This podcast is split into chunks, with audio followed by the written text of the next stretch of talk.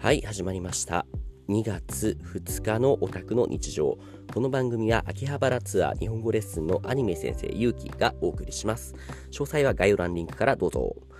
というわけで今日のテーマなんですけれども、えー、コミュニケーションのきっかけについて話そうと思います、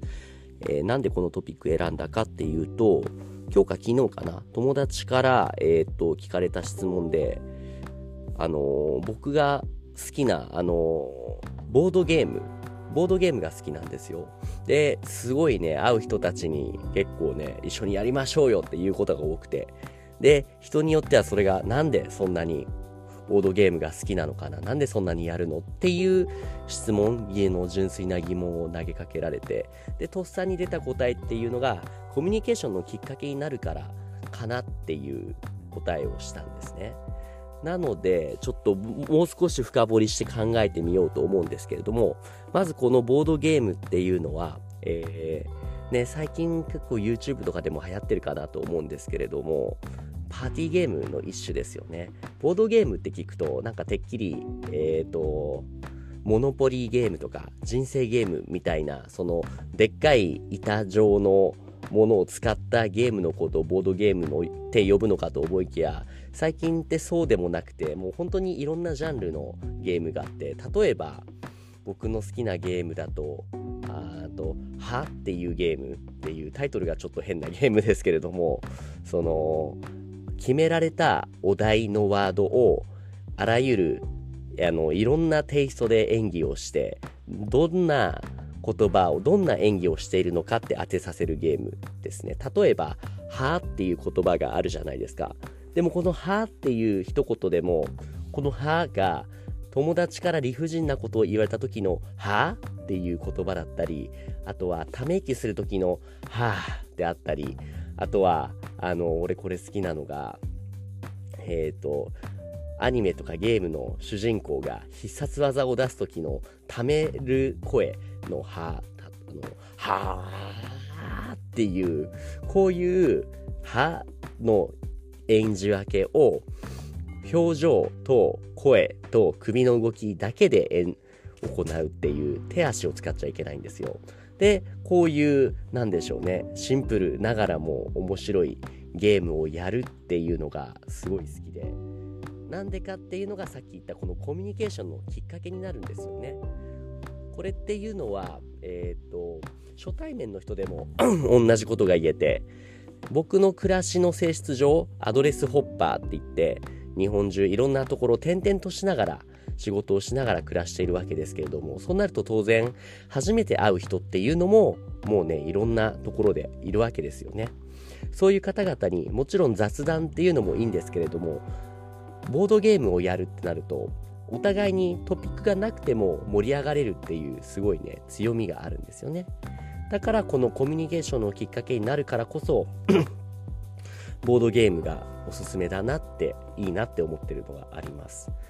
あとは同じくコミュニケーションのきっかけになるものが何なのかなって考えてたんですけども幸い僕の場合はさっき話したこのアドレスっていう多拠点生活プラットフォームを使っているおかげで僕以外にも同じようなえっ、ー、とアドレスユーザーに会うことが多くて、そうなると、全く違うお仕事をしていたり、全く違うバックグラウンドの人たちでも、アドレスユーザーっていう一つの共通項があるじゃないですか。だから、初めて会った時も、あ、アドレスユーザーなんですねって、今までどんなところを使ってきましたかとか、あ、なんかおすすめの拠点ありますかとか、ここにある拠点の、あ、このヤモリさん、管理人さん、いい人ですね。わあ、わかります、わかります、みたいな。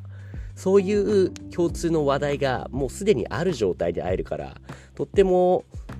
コミュニケーションが取りやすくきっかけになりやすいんですよ。うんうん、っていうところでその点でもうすでに、えー、他の人たちよりも、うん、多くのきっかけが持てていてラッキーだなって思ってます。それ以外だとうーんやっぱり僕の場合は雑談のそのきっかけになるのが、えー、アニメ趣味の話ですね。やっぱアニメってもう今のご時世全く見ない人ってほとんどいないんですよね。それも何でしょうね。一昔前なら、あ、アニメ、ドラえもんとか、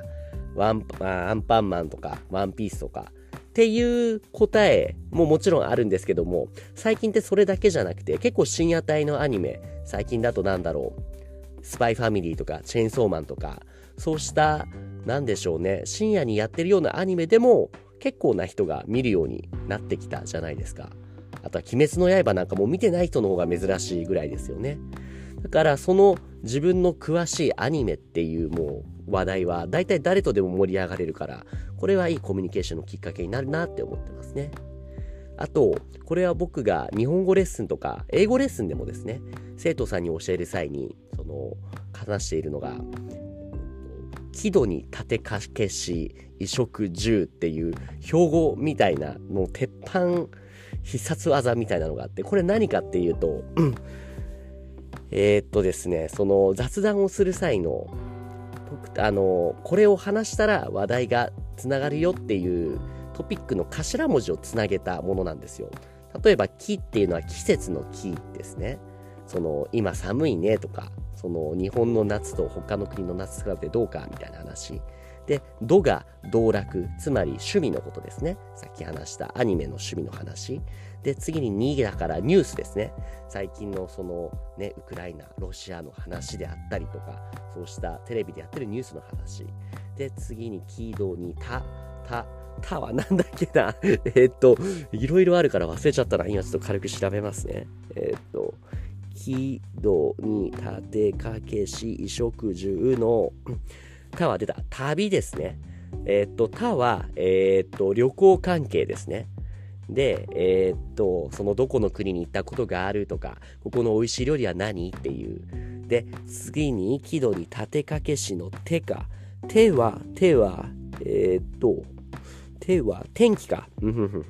今の寒い天気、暑い天気の話。で、かが家族。家族の兄弟の話とかのか。で、けが健康ですね。ここが体が悪いんだよとか、健康のために何やってんだとか、そういう話。で、死が仕事。うん、で、衣食住はそのままですね。医療、食、住居について。